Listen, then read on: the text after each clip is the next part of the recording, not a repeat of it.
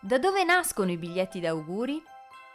Abbiamo ormai compreso che Babbo Natale e San Nicola sono la stessa persona, ma cerchiamo ora di capire quando è avvenuta questa trasformazione, il passaggio dall'immagine sacra all'immagine profana, almeno sulla carta, sui biglietti di auguri, antiche fotografie del passato.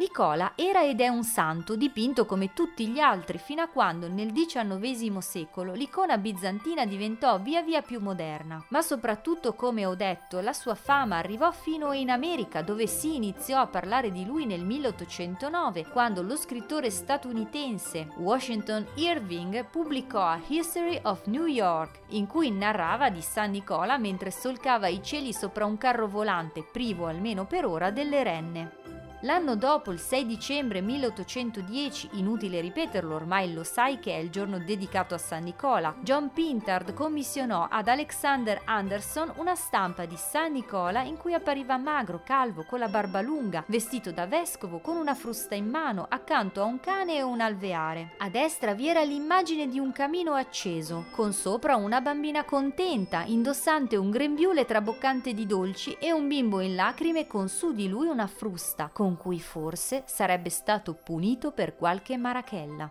Un'immagine emblematica decisamente forte, la prima in cui vi è una fusione tra il santo e ciò che diverrà Santa Claus, nella quale viene presentato come colui che punisce i bambini cattivi, non solo non portandogli i regali, Ciò che conta è che la tradizione della consegna dei regali si stava radicando, soprattutto perché il premio per i ragazzini buoni e la punizione per quelli cattivi stava portando i suoi frutti nell'educazione di un tempo. Inizialmente però i giorni della distribuzione dei doni erano diversi, almeno fino al 1822, quando Clement Clark Moore pubblicò un precetto in cui ufficializzava la visita di San Nicola solo alla vigilia di Natale.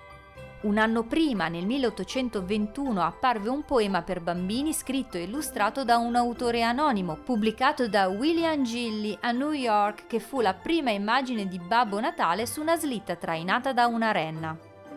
Ma fu il 1823 l'anno risolutivo riguardo la nascita del nostro uomo, grazie al successo del giornale Troy Sentinel, che pubblicò San Nicola come Babbo Natale in una poesia natalizia dal titolo A Visit from San Nicholas, facendo germogliare nel cuore delle persone emozione e speranza, perché credevano che a fargli visita fosse un vero e proprio santo.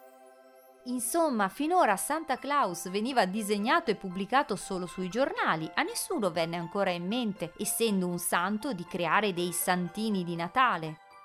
Questo almeno fino al 1843, anno dell'uscita del primo biglietto di Natale, realizzato da John Calcott Horsley, con il titolo A Merry Christmas and a Happy New Year to You, ovvero Buon Natale e Buon Anno a te frase a cui noi ormai veterani della risposta avremmo volentieri aggiunto un bell'anche e famiglia per ottenere la perfezione umana dell'augurio universale con un buon Natale e buon anno anche a te famiglia. Senza nemmeno rendersene conto, Horsley ebbe l'idea del secolo che però non seppe sfruttare. Un genio creativo, se non è affiancato da un imprenditore, rimane un genio creativo. Si dovette attendere il 1862, anno in cui l'illustratore Thomas Nast gli diede forse l'aspetto definitivo, quello di uomo di una certa stazza, vestito di rosso, con barba bianca e stivali.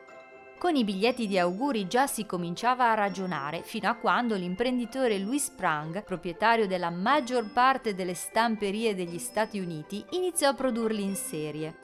E possiamo immaginare che fu un successo planetario.